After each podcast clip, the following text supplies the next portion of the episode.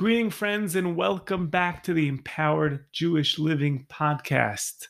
Can you believe that we are coming up on Rosh Hashanah? It is so close, and I hope that you are getting ready, getting focused, setting your intentions, getting excited for this amazing day, this amazing time of year. And part of preparing for Rosh Hashanah is setting your intention on what you want the year to look like. How are you going to grow this year? What are going to be your resolutions and your goals?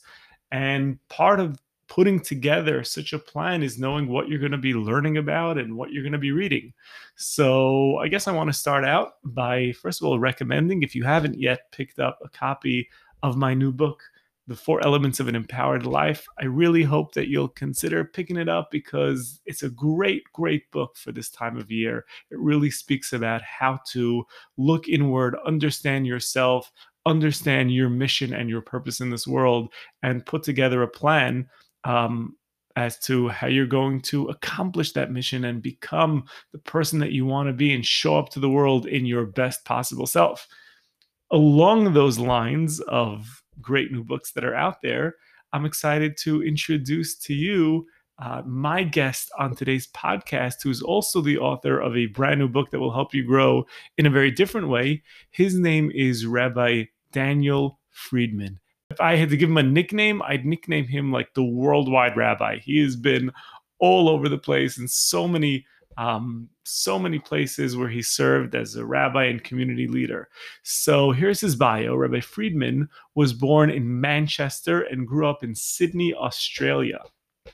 He has served communities in the US, Canada, Australia, and the UK. And by the way, when we say Canada, we're specifically speaking about Edmonton, Canada.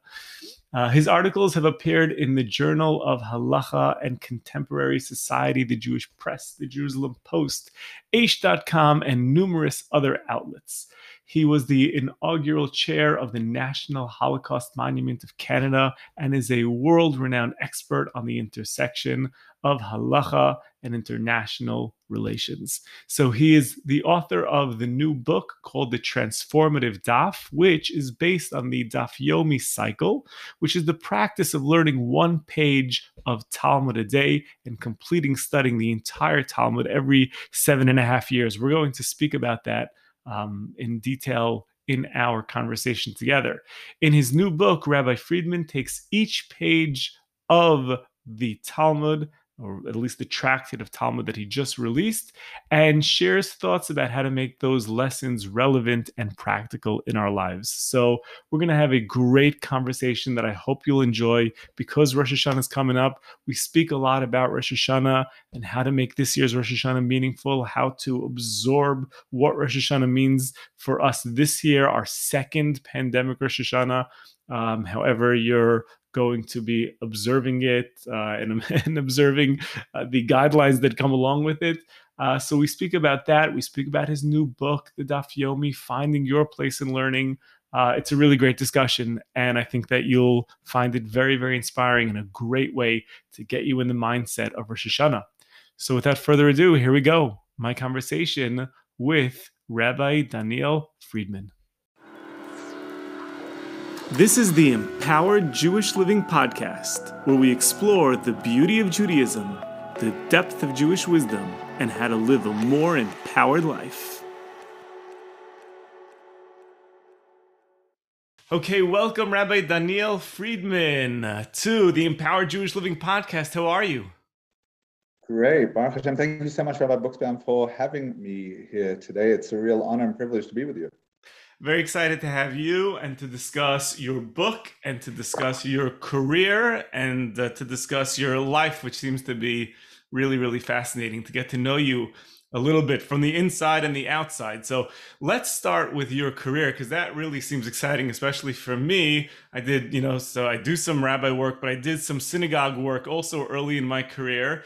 In Rockville, Maryland, but I look at your resume and you're like Mr. Rabbi Worldwide. You've been everywhere. So let's begin. If you can just tell us a little bit about yourself, about your career, which from what I understand from your book, you didn't start out even as a rabbi. So how did this come about, and what has been your overall mission and what pushes you throughout your career?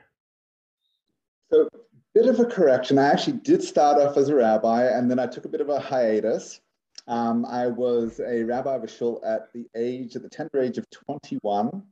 I had a shul it was called Newtown Synagogue. Were you married then, by the way? I was not yet married. Okay. I was single. I'd come back from yeshiva in Israel, and there was a shul that needed a rabbi, and I was actually just off to university, but I already had smicha, and my Rosh Yeshiva in Sydney said, take this shul, they need you. I didn't even know at the time that I was going to be a rabbi. I thought about it, but I was actually going off to law school.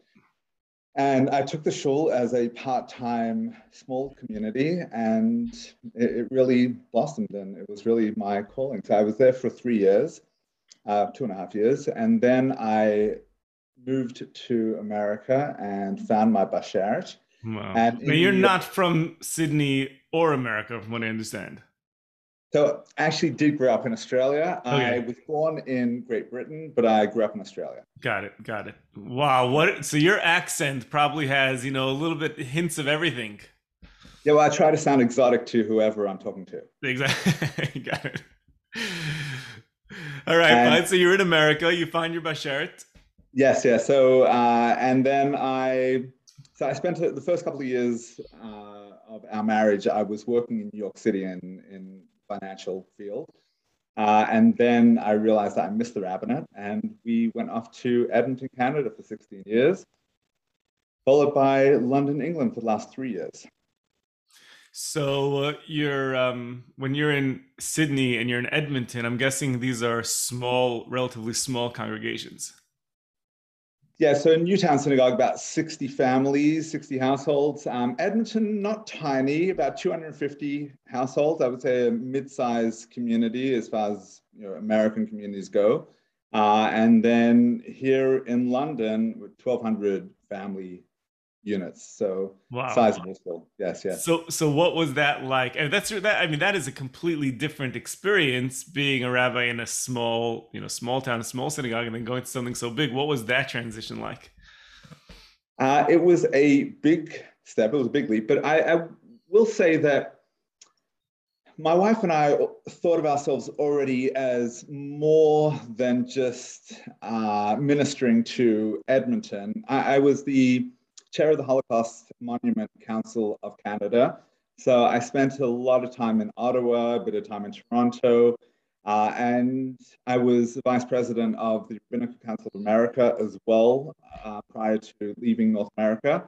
So I was involved, we were both involved really on a national or North American scene.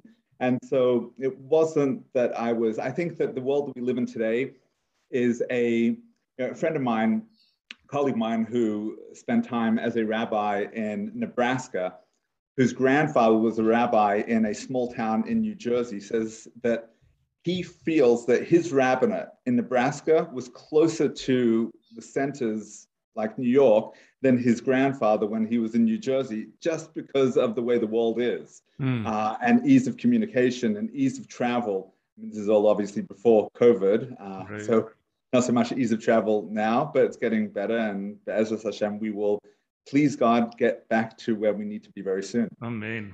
Well, just to ask you, and I know it's early in our conversation to get personal, but I'm just curious because within the rabbinate, and especially looking at your career, I wonder, because you have sort of a lot of those small town feels where as a small town rabbi, you're able to connect with individuals. There's something very, very personal. But then there's also the aspect of being a rabbi sort of on the big stage, the big scale, leading up the different projects that you led up. And, even within the rabbinate, I know different rabbis are driven by different things, some by the very personal aspect, some more by the big stage. You've kind of done both. So I'm wondering, what drives you in that sense? So I think it's all about achieving as much as one can in terms of our purpose here on earth. We have a limited time on earth, 70, 80, 120 years, and every moment counts. So the more that one can maximize one's reach and effectiveness in the limited time that we are given, the greater one's accomplishment and fulfillment of purpose. So we're here to bring spirituality into this world. We're here to elevate this world. And when one is a pastor, rabbi, by the bedside, one is bringing spirituality into the world. One is inspiring someone who needs connection with the divine at that moment. At the same time, one can talk in shul in front of hundreds of people and maybe have very little impact. I mean, one hopes that one does, but it's that balance that as a rabbi, you strive to combine. I remember at one point, a rabbinic figure who was not a rabbi of a shul came to visit us in Edmonton, the Scholar in Residence, and we sat down, and he pretty much said he envied what I was doing in a small community, that he spoke to thousands of people on a regular basis, and yet he never knew if there was a connection there, what he had accomplished, what he had achieved. And sometimes we know, sometimes we don't know, and no doubt he achieved so much with what he had said and done, but sometimes it was hard for him to appreciate that. And I think whether you're a rabbi or whoever you are, you need to find out, how am I going to maximize my mission by contributing as much as I can to making this world a better place, making this world a more spiritual place, to helping people, to building people up. And however you do that, you know, sometimes those will be big things, sometimes those will be the small details, but everything is important, because just the big is not going to work, but just the small is also only going to achieve so much. It's beautiful. I remember this. I think there's a famous line that says there's two types of teachers out there. There's certain teachers that love their subject and they teach it because they love the subject. And there are certain teachers that teach because they love students. You know, they say often people that teach young, or teachers that teach younger students, often teach because they love children. They love education. And sometimes you find, especially people that are teaching at the college level, they say, you know, they teach because they love their subject more than they love their students. And it's, I guess you really need both to be effective. But I remember even before I went out to be a rabbi, somebody asked me this question. They're like, is this about, you know, you, the expression of your own talents? Is this because you want to connect with people? Or is this a godly mission? Like, you know, where is this rooted? And it's a powerful question, I think, to know, like, what is... whenever you're getting into any sort of work, but especially this type of work, like what's the real drive behind it? Because it could be coming from all those different places. The same thing, I think you could ask that with any job. Like, is it about the money? Is it about you're passionate about the product? Is it you're passionate about the customers that you're going to serve? And I think once you have that clarity, it sort of helps you, you know, drives you in whatever you do, you know? I think absolutely. But I think you know, there are the parallel tracks that work. I mean, you talk about teaching, whether it is something that one is doing because one likes the subject or being with the kids. You know, my father, who is in his 70s and still teaching, he's not a Jewish studies teacher, he's a geography teacher. Although over the years, he has personally taught many bar mitzvah boys and potential converts. He is a learned individual who learns Torah on a regular basis. We're going to get to a little later, the Daf Yomi. He himself is an avid Daf Yomi learner, but he's a geography teacher. And he wrote 5 geography textbooks, and he's a major inspiration for me in my life. And at the same time, he's still in the classroom. And I asked him, why didn't you ever go into administration? Why didn't you ever become a principal? He says, that's just not what I want to do. I want to teach. I want to teach, but at the same time, that didn't detract from his ambition and desire to write those textbooks, to be able to say, you know what, I can teach, but I can also, there are other ways that I can expand my reach, expand my influence. And I think that in whatever profession one has chosen, there are ways to be able to multiply one's accomplishments. Yeah, that's beautiful. I love it. I love it. So as we're coming up to Rosh Hashanah, so here being a rabbi, I'm sure you have a lot. How many years, how many Rosh Hashanahs were you up there on the pulpit now looking back? We're talking over 2 decades. Okay. over 2 decades. I guess since you already gave away your age when you started, I guess if you would give that away, we don't want to get too personal, get into age, but you look like a young man. But there's a lot of Rosh Hashanahs, and probably depending on where you were, Rosh Hashanah is different depending on what the world is going through and what your congregation is going through and what you're going through. So just to get us a little bit into the Rosh Hashanah mode, if you could think back to all those years, like, do you have one Rosh Hashanah or two Rosh Hashanahs, something that was especially meaningful, maybe a sermon that was especially meaningful, or something that was going on that made that Rosh Hashanah stand out as something special?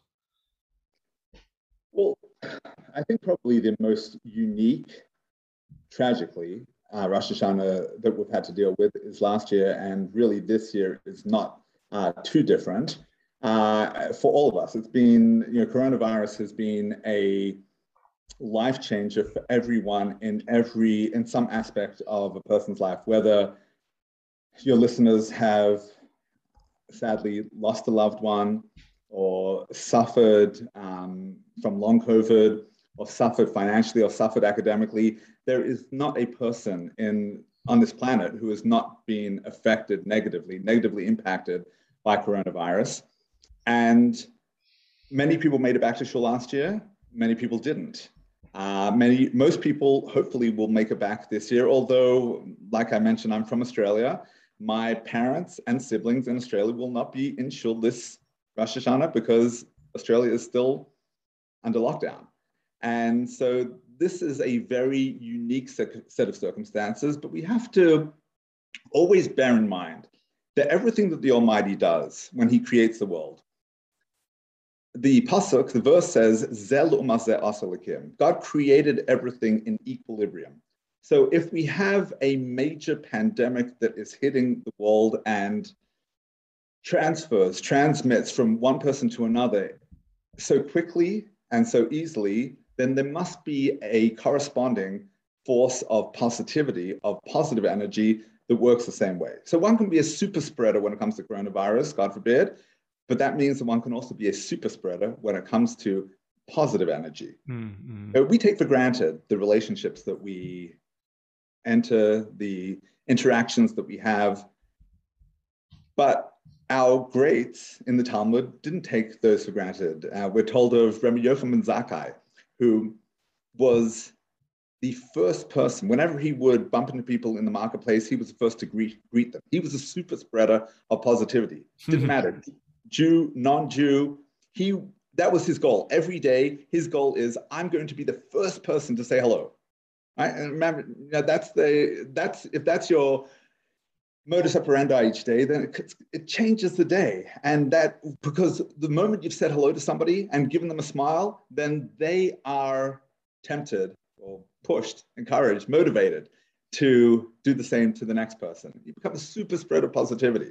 I mean, last year, we came into Rosh Hashanah after just having signed the Abraham Accords. And Abraham is a huge figure on Rosh Hashanah. Between the first day reading of Rosh Hashanah and the second day reading of Rosh Hashanah, we have Avraham, who finally has a child, Isaac, and then the next day's reading, he is told to bind him, to offer him up as a sacrifice. And at the same time, we also read on Rosh Hashanah of ways that God remembered the world beyond our people, beginning with Noah. Noah's in the ark, and after 40 days and ultimately a year in the ark, God says, fine, it's time to leave, it's time to go out. But our sages contrast Noah and Abraham in terms of their attitude to the world. When Noah was spending 120 years building his ark, he sat there building and building and building. People would come by and ask him, what are you doing? I'm building an ark.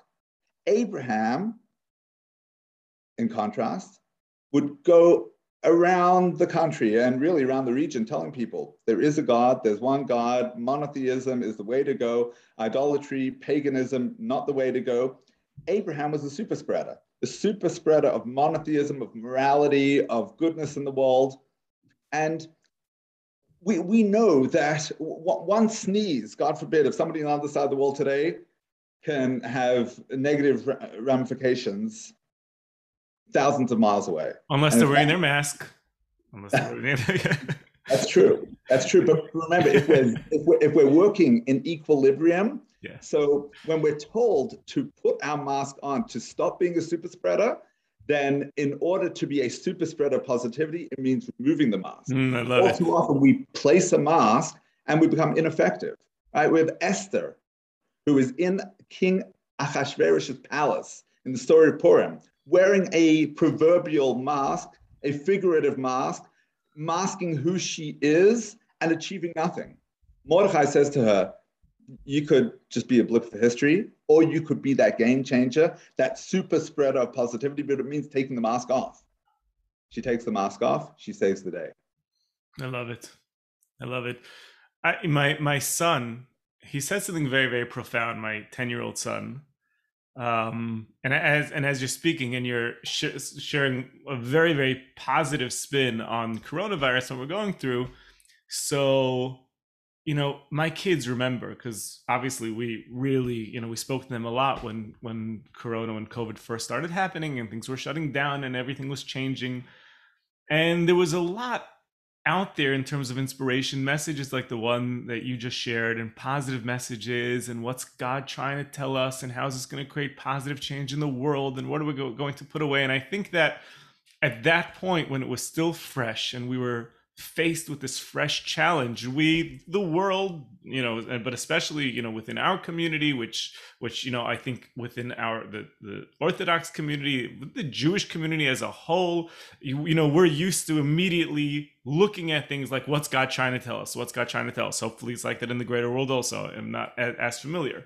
So we have all these positive messages and there's a surge of it. And there's also the surge of positivity. You know, everyone's saying, okay, concerts are canceled. Some musicians are going online. And, you know, everyone is very much like, we're ready to step up. We're ready to step up.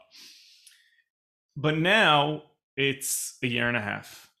And, you know, there's a lot of COVID fatigue. There's a lot of Corona fatigue. And we don't hear those messages that much anymore. So my son was saying, because again, like when in the beginning of the summer, we thought Corona's over. Like, you know, we're going back to a regular life. And then suddenly now we're talking Corona again. So my son says, you know what, maybe Hashem is bringing back COVID because we didn't get the message right the first time. You know, maybe we have to do a little bit more introspection. But the reality is, I feel like, you know, even last year, I remember the pre-Rosh Hashanah talks that I gave. And people were like asking, like, how's Rosh Hashanah going to look this year? Because we're not together and a lot of people were not going to synagogue. And it was sort of, there was a certain sense of like, we can do this. You know, it's just going to be 1 year. Like, we can do this and let's step up. But this year we're coming in, and like you said, a lot of people are going to be going through this again. How do we get that back? How do we get back this sense of like, you know, we got to do this, it's Corona, this is something like, let's step up rather than this again. Like, you know, even those who figured out a way to do it last year are like, you know what, I just can't do this a second time. I'm just, you know, skipping high holidays this year. Like, how do you bring that fire back? Going in this year now for a second time? So I think it's a good question. I think, first of all, I do want to, I mean, God bless your son. You know, it's lovely that your children are inspired. I'm very hesitant or reticent to start thinking about, you know, why God does things or doesn't do things. And I think that there's been a lot of tragedy that we really could have done without, and we don't need the hash if we can avoid it, and we hope and pray that this will be behind us very soon. But I think that sometimes in the span of history, we see things in a very narrow right here, right now moment. I mean, think about world wars that went for years, right? Whether it was First World War, Second World War, further back in history, the 30 Years' War, the 100 Years' War. I mean, these were, you know, this is not a long period of time, and this may be with us, you know, for a lot longer than we've expected, and we don't know what the future will hold. And the challenge is, how do we live with it and live inspired and be able to still make a difference? I think what's important, I heard an amazing idea from someone whose family was from the former Soviet Union, who had remained committed to Judaism through years of communism, his family. And this was their family story. The family story was, we took the reins and we still managed to direct, and this is what we have to show for it now, children and grandchildren who were committed to the Jewish people and to Judaism. And each of us right now needs to be thinking about, okay, I'll come back to shul when it's all over. Because maybe it won't be all over. I mean, we hope and pray that it is, but maybe it won't be tomorrow, or maybe it won't be in a month's time, or 6 months' time, or a year's time, maybe even up 2 years' time. Who knows? We hope and pray, but we don't know. What we have to do right now is to be able to say, I am the master of my destiny and my family's destiny for generations to come. I can either sit back and say, wake me up when it's all over, and maybe I might be able to snap out of my lackadaisical attitude that, I've just fallen into this rut of not going to shul every week because I've found other things to do. Or I could say, I'm going to be the parent and grandparent and great-grandparent that's going to sit on the wall of my family, that they're going to point to, and they're going to say, you know what? Grandpa went to shul even during coronavirus, and that's why we are here today as proud Jews. We get to write that story. And that's really what Rosh Hashanah and Yom Kippur are about. On Rosh Hashanah, we get to, it's write, it's inscribed. On Yom Kippur, it's sealed. And our sages tell us that we are the ones who are doing that inscribing and sealing by our own commitments, by our own actions, by making the decision that this is how the year ahead's going to look, this is how the years ahead are going to look. And so that's in our hands. All we can control in life, for the most part, are our responses to the stimuli out there. We don't know why God acts in a certain way, but we can respond by being the very best versions of ourselves possible. Yeah, wonderful. Thank you. Thank you for that answer. Let's get to your book. Let's talk about your book, which is interesting. We'll have to talk about this and break this down because it is actually Rosh Hashanah themed, although it is not a book on Rosh Hashanah. So let's talk about this a little bit. So you just put out this book, The Transformative Daf. Now, not all the listeners know this term daf, so let's just break it down for them. The book is based on the Daf Yomi cycle. And the Daf Yomi cycle, for those who are not familiar, is the practice that is a global practice for, 200 years? I don't know, when I'm not sure what. 100. We're actually just coming up to the centenary. Wow. Okay. Fantastic. So 100 years of as a community, as a Jewish community, learning one page of Talmud a day. The Talmud, for those of you who are not familiar with the Talmud really is the full collection. Whenever you hear about Jewish tradition or our sages say, like, what is this? Where is this coming from? What is the text that is being referred to?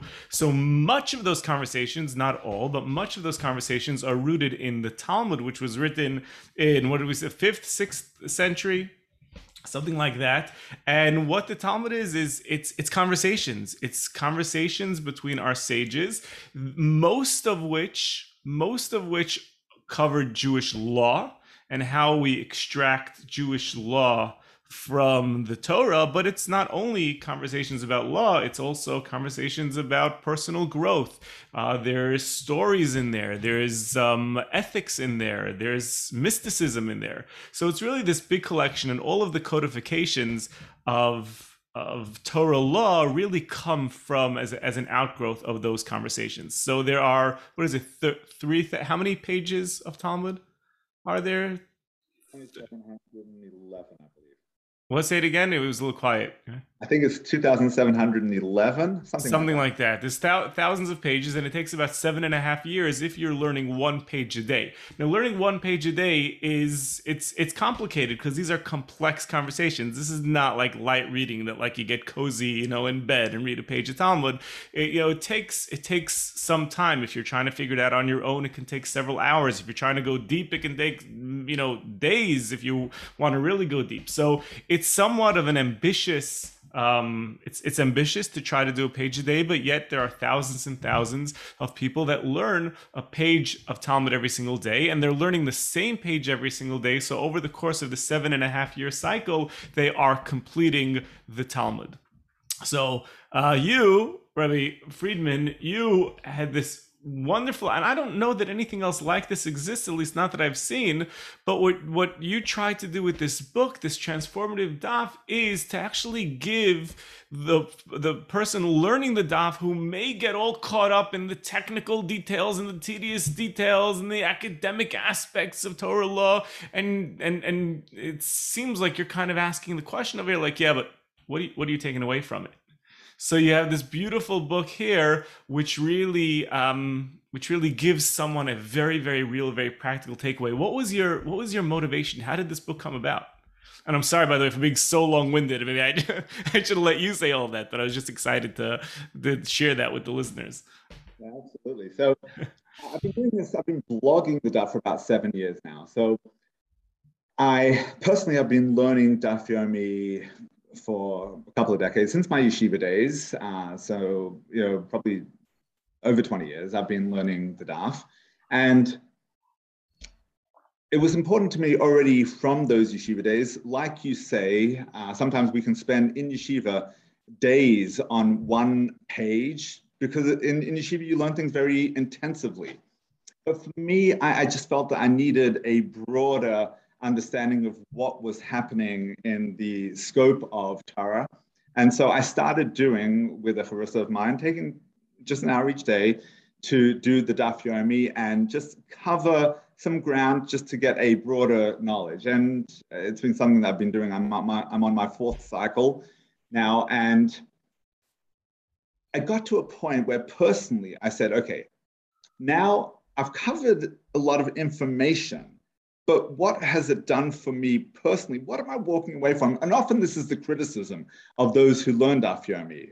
People say, well, what did you get out of it? What do you remember? What do you remember from what you did 3 weeks ago, let alone 3 years ago?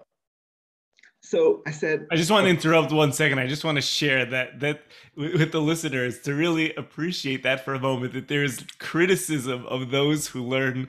That's like, they say, Mika Amchi Yisrael, who is like you Jewish people, how like intense we are, where you'll have such a beautiful, beautiful practice of learning a page a day, and there'll be critics on that and say, hey, but are you doing it the right way? Anyhow, I'm sorry, carry on. I just wanted to point that out. Right, and so the truth is, it's already a debate in the Talmud itself. Yeah. We have rabbis who had encyclopedic knowledge, and we had others who were what we call Oker Harim, who were able to uproot mountains, who were able to analyze, what we would call today analyze, to delve into a topic and analyze it, unpack it, tease it apart, right? So there are two different, and I think it's important when we think about educational systems that everybody has a different way of learning. And especially when it comes to kids, it's important that we do hone in on what their particular learning style is and how we bring out the best in them, instead of just believing that every kid should be cookie cutter. But that's as an aside. So in terms of people who are learning every day and covering a lot of ground, and Daf Yomi now is tens of thousands of people around the world.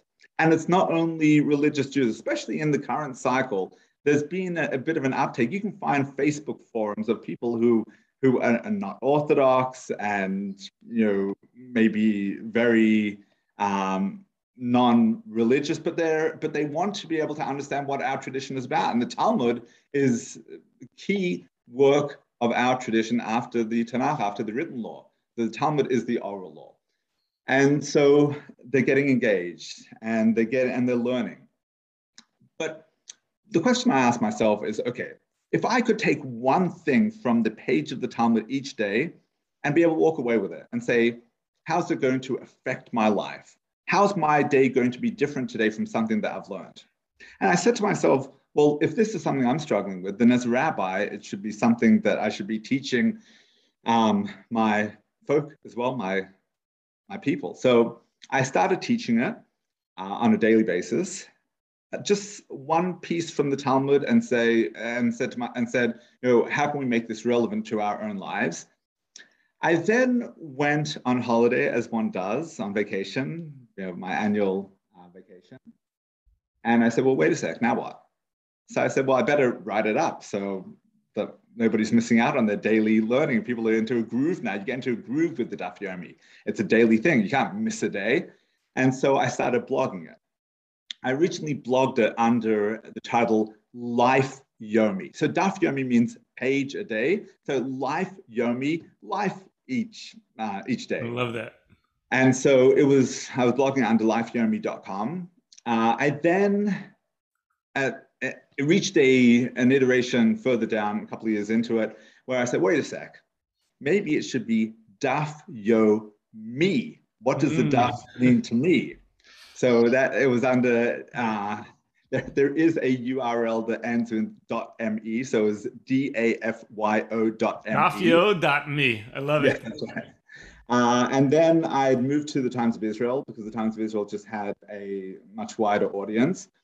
And then eventually some very generous individuals came to the fore and said, would like to publish the blog that you're doing. And then there's a huge leap between blog and published material, and that's where we're at now. You know, I'm working on producing one volume that will come out every month or two on the Daf, and the idea is really twofold. It's designed that it should be accessible to everybody, layman to learned rabbi alike, novice to someone who is doing the Daf every day and has been doing so for years.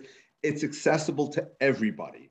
Whether you're someone who does the Daf on a daily basis and wants to be able to walk away with something more tangible, or you just want to be part of the conversation and you want to find something, a daily piece of inspiration, and be part of that global conversation. It was Rabbi Meir Shapiro, who, unbelievable character. So he initiated the idea 100 years ago. He was both a Rosh Yeshiva of the yeshiva called Chachmei Lublin in Poland. He was also a member of the Sejm, the Polish parliament. He was a representative there. He was a member of parliament. And he introduced the Daf Yomi to the Aguda Convention 100 years ago. And he said, imagine if a Jew in Poland could get on a boat and get off the boat in New York and be on the same page of the Talmud when he walks into the synagogue in New York. It was revolutionary. I mean, here we have the Talmud. It's been around for a millennium and a half. And nobody ever said, well, wait a sec, we all daven the same thing every day. We all pray the same prayers 3 times a day. Why don't we learn the same thing every day? And we've seen one cycle after another. It's snowballed into something that is it's an amazing social movement now of Daf Yomi. And I encourage your listeners, please do get involved. And the Transformative Daf, my book, is an entry point into it, even if you're not ready to pick up the Daf yet.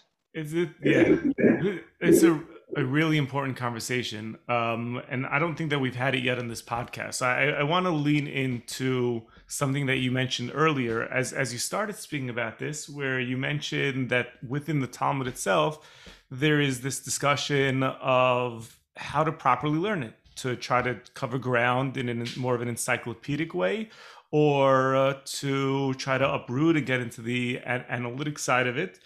And we have over here the listeners of this show is really a wide range of listeners in terms of both their Jewish background, but also their interests. And I'm sure as a rabbi, when you're dealing with so many people and their spiritual growth, you need to guide people as to where they should be investing their efforts into their Torah study, into their spiritual growth. And people are different. and the people have different styles and what may excite them. So, you know, if someone comes to you, you're speaking now, you know, to this broad audience, someone comes to you, you know, and says, Rabbi, how do I know for me what should be, I want to get into daily study or weekly study, whatever it is, but how do I know what's going to be the area of Torah that's going to speak to me? How do you advise people? That's a great question, Rabbi Boksan. So first of all, the Talmud already gives us a formula. The formula, the Talmud says, is divided into three. Your learning should be divided into three.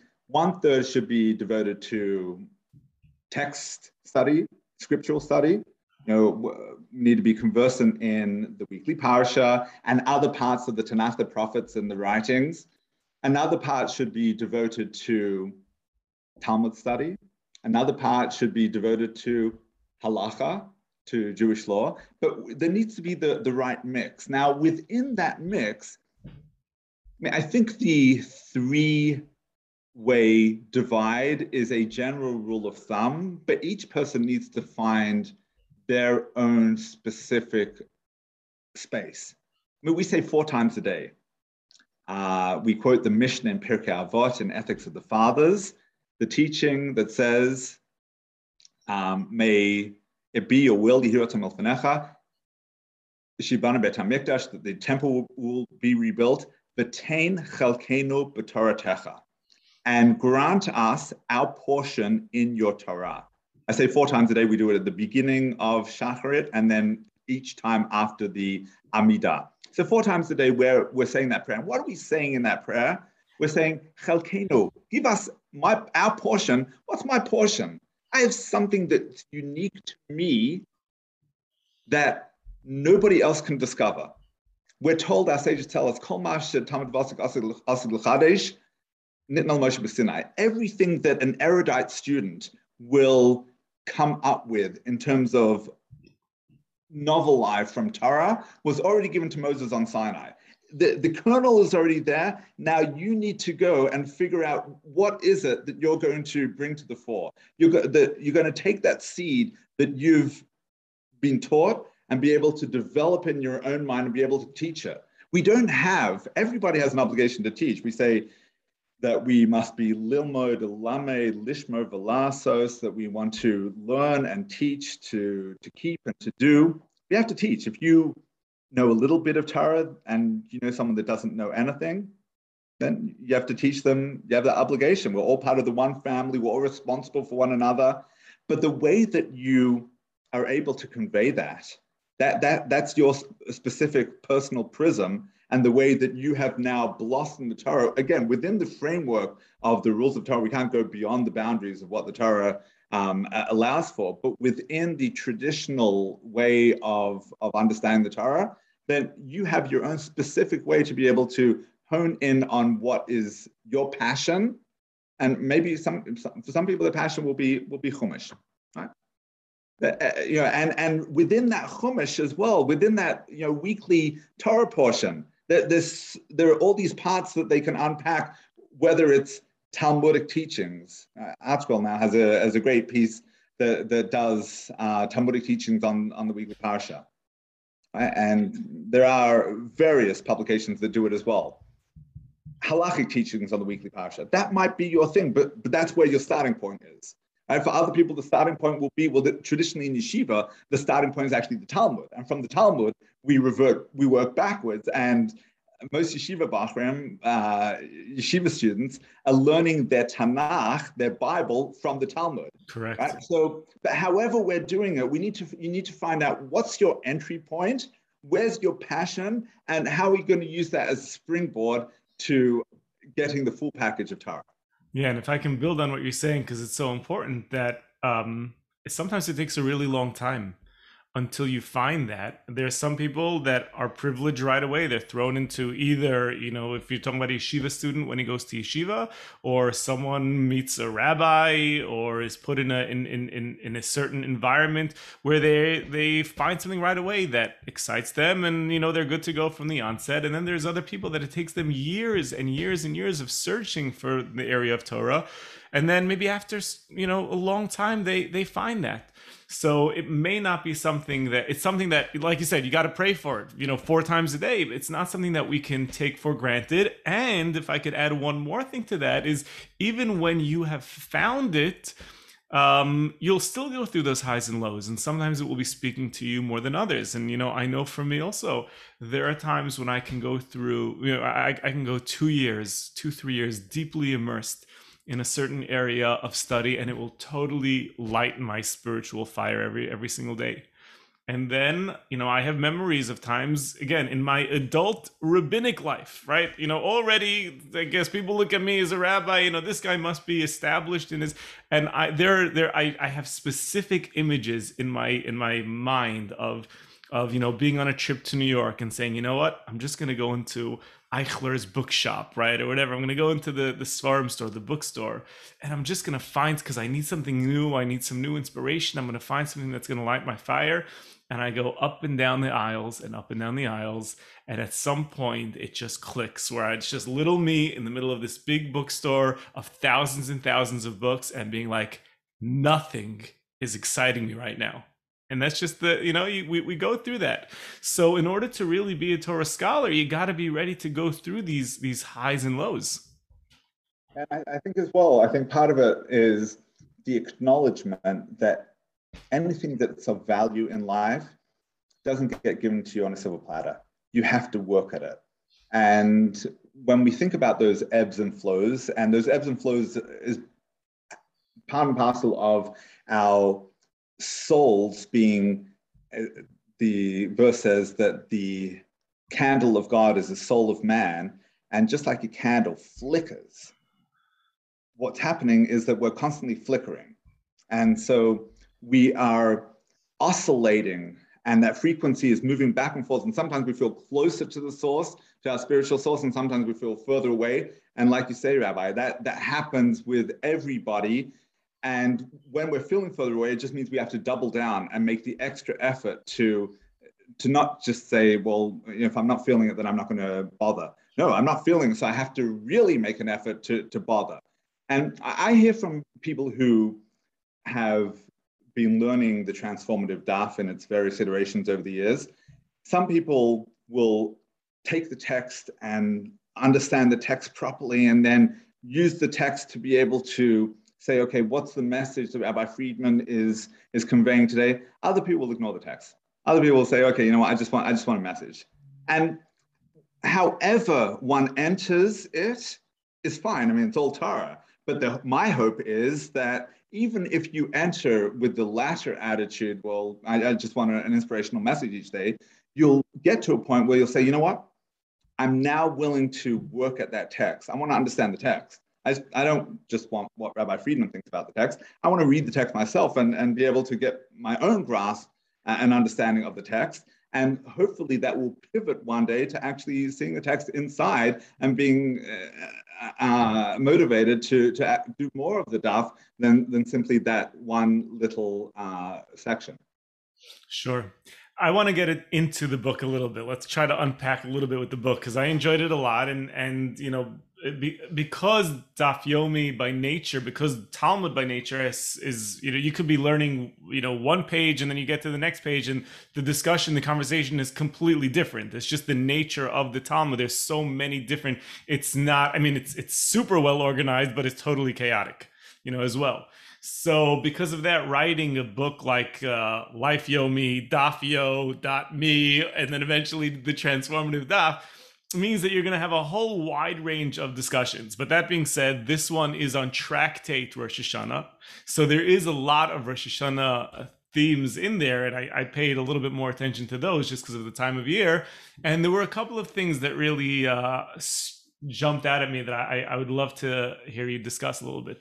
I think it's in your first piece where you discuss a line in prayer that says that God is mechadesh betuva b'chol yom, that God renews the world each day, tamid, constantly.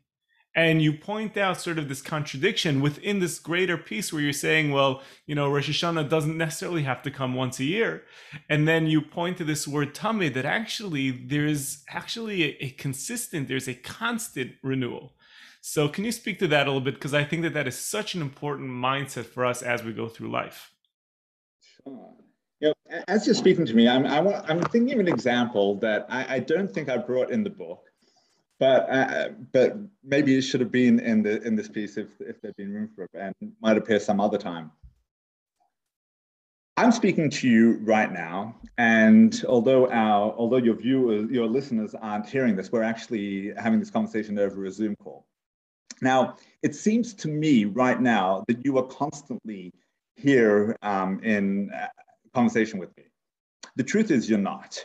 The truth is, and I'm actually going to frame this in terms of a question about God's name on a screen.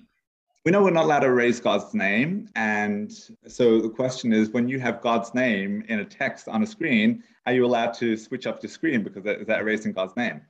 So anybody who knows how pixelation and audiovisual work on a computer screen, it's not that it's actually there, it's that it's being hit with light beams constantly to be able to be recreated.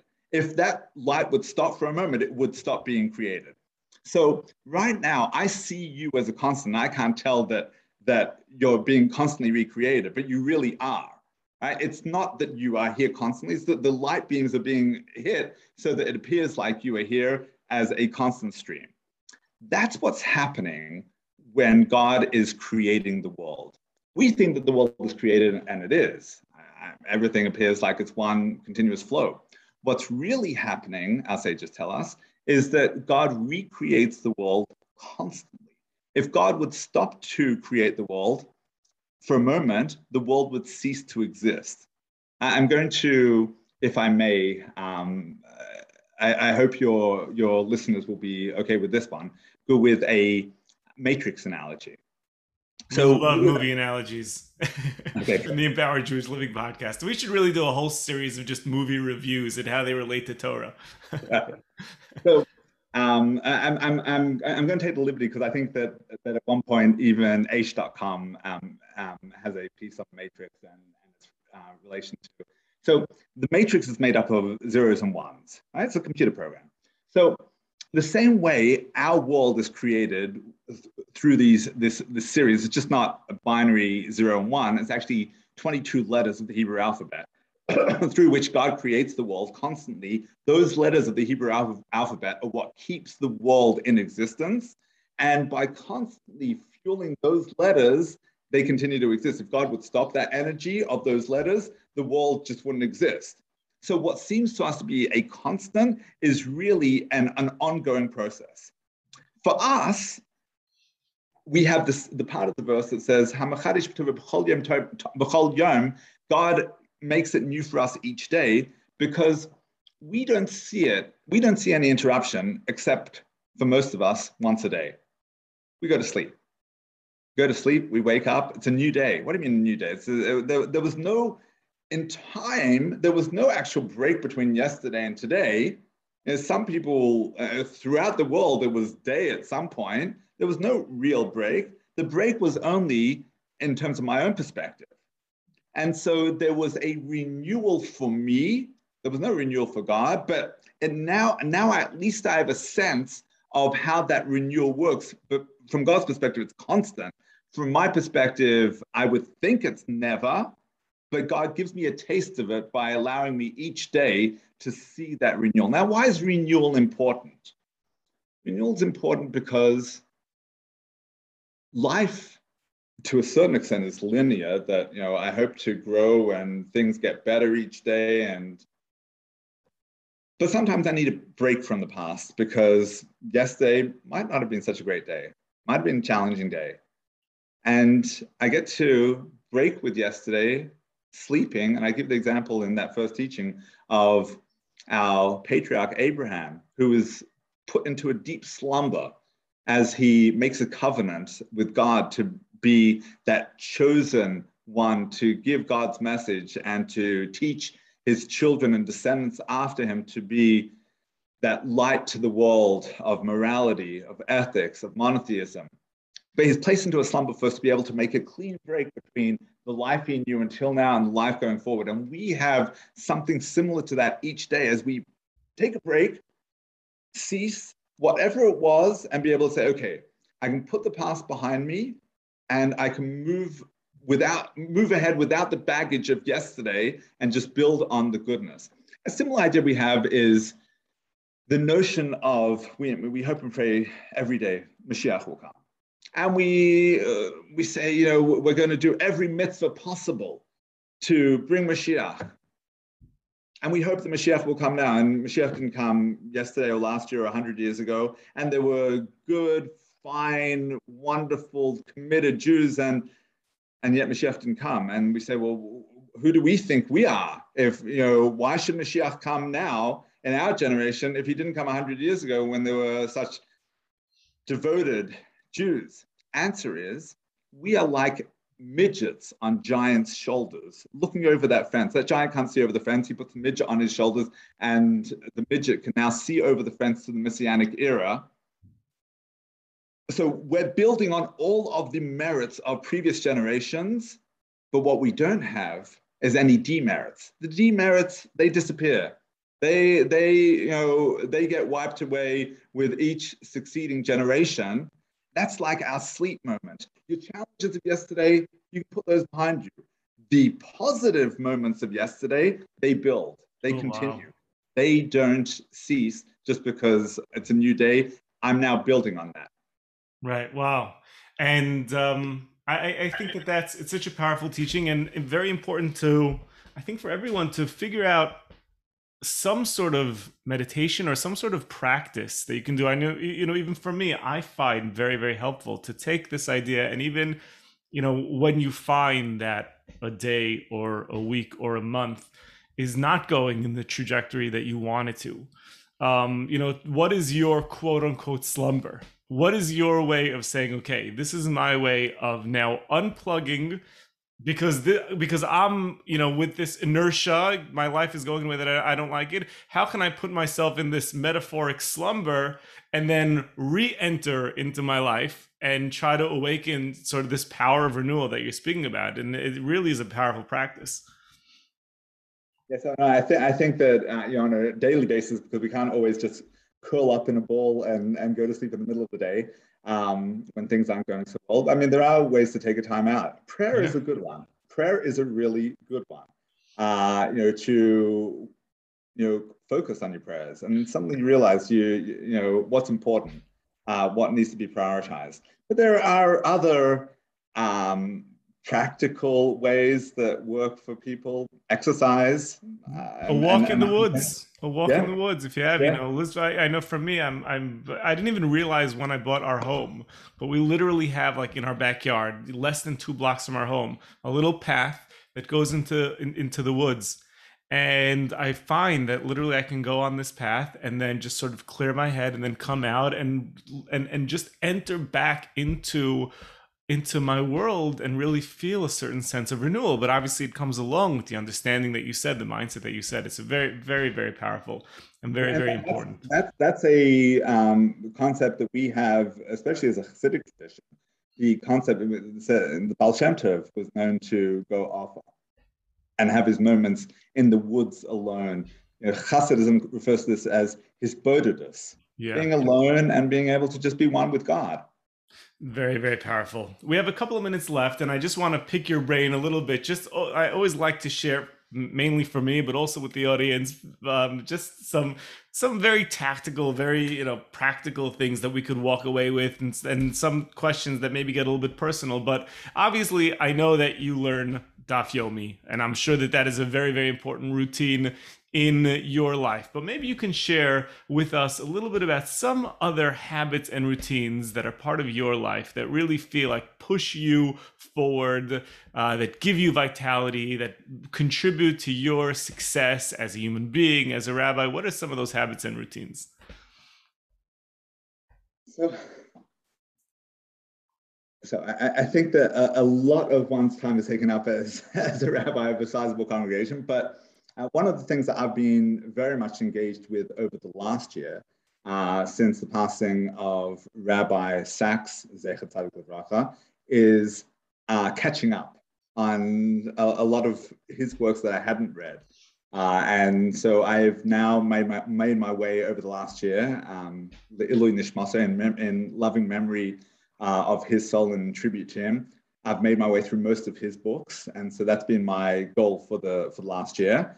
And I've certainly learned so much in terms of practical Judaism and what it means to be a light unto the nations, that I think that Rabbi Sachs, he was unparalleled. We have very few figures in the history of the Jewish people who made such an impact on the world at large. We're talking the likes of Rabbi Yehuda Anasi, Rabbi Judah the Prince, who the author of the Mishnah, the precursor to the Talmud, who had a personal relationship with Antoninus. We're talking the likes of Don Isaac of Barbanel in 15th century Spain, and Rabbi Sachs, and maybe a few others, but really only a few others, who were able to take the message of Torah and say that this is relevant, this has relevance to the entire world. And that's he's been my inspiration over the last year, and please God, for many years to come. Wow, so that's good. So that really covers the next thing I was going to ask you, and that's your favorite books and who your mentor is. And I guess you sort of wrapped that up. So since you mentioned Rabbi Sachs, if you had to recommend to the listeners, is there one book from Rabbi Sachs that you really feel for you really touched you deeply? So I think his final philosophical work, Morality, really sums up everything that he had written until that point. He brings all the parts together in that final book. I call it his final book. It's not really his final book. Actually, the newest book just came out last week, something about spirituality. It's another book on the weekly parasha. I have not yet read it. I purchased it, not yet read it, but it is, he's still teaching us. And please God, he'll be teaching us for generations to come. Did you ever meet him personally? I did a couple of times. When I was a rabbi out in Australia, he came as chief rabbi of the Commonwealth to address us, and I met him then, and I met him on occasion in England as well. Wow. All right, so we're pretty much out of time. If you had to, either from your book or just from your overall life, if you have to leave us, it's right before Rosh Hashanah, if you had to leave us with a final message we can take into Rosh Hashanah from everything that you've seen, all of your work, what would you say? Give us something to take with us after this podcast. Know that on Rosh Hashanah and Yom Kippur, we refer to God as Avinu Malkeinu, our Father, our King. On Rosh Hashanah, we coronate God. We declare that he is the King of the universe. But remember, he's also our Father. And the love that a parent has for a child is unparalleled. And no matter what you think you've done this past year, what you think you've done throughout your life, your Father in heaven loves you. And he wants to shower his bounty upon you. And he wants to give you all the blessings. You just need to pray those big prayers. The more you turn to him, the more you ask, the more he will give. He just wants to have that relationship with you. And so when you're in Shul this Rosh Hashanah and Yom Kippur, turn to him as a father and say, Dad, give me what I want to need, but also give me what I want. And he will. If you believe that he will, then he will. So I want to wish all of your listeners that each of you may be blessed with being written and sealed in the book of life, the book of health, the book of material and spiritual prosperity. And may you all have nachas from your children and grandchildren, and only blessing and simcha throughout your lives. Amen. Rabbi Daniel Friedman, thank you so much for coming on the Empowered Jewish Living podcast. Much success with your book, which I know is going to be available, The Transformative Daf from Mosaica Press. And I'm sure that you can find that on mosaicapress.org. Our listeners are well aware with that website because of my own book. And I'm sure it'll be available on Amazon and wherever you get your Jewish books. Thank you very much. And thank you for coming on, and wishing you Eksiv V'Chasima Tova and a happy, sweet new year. Thank you. Thank you so much for having me.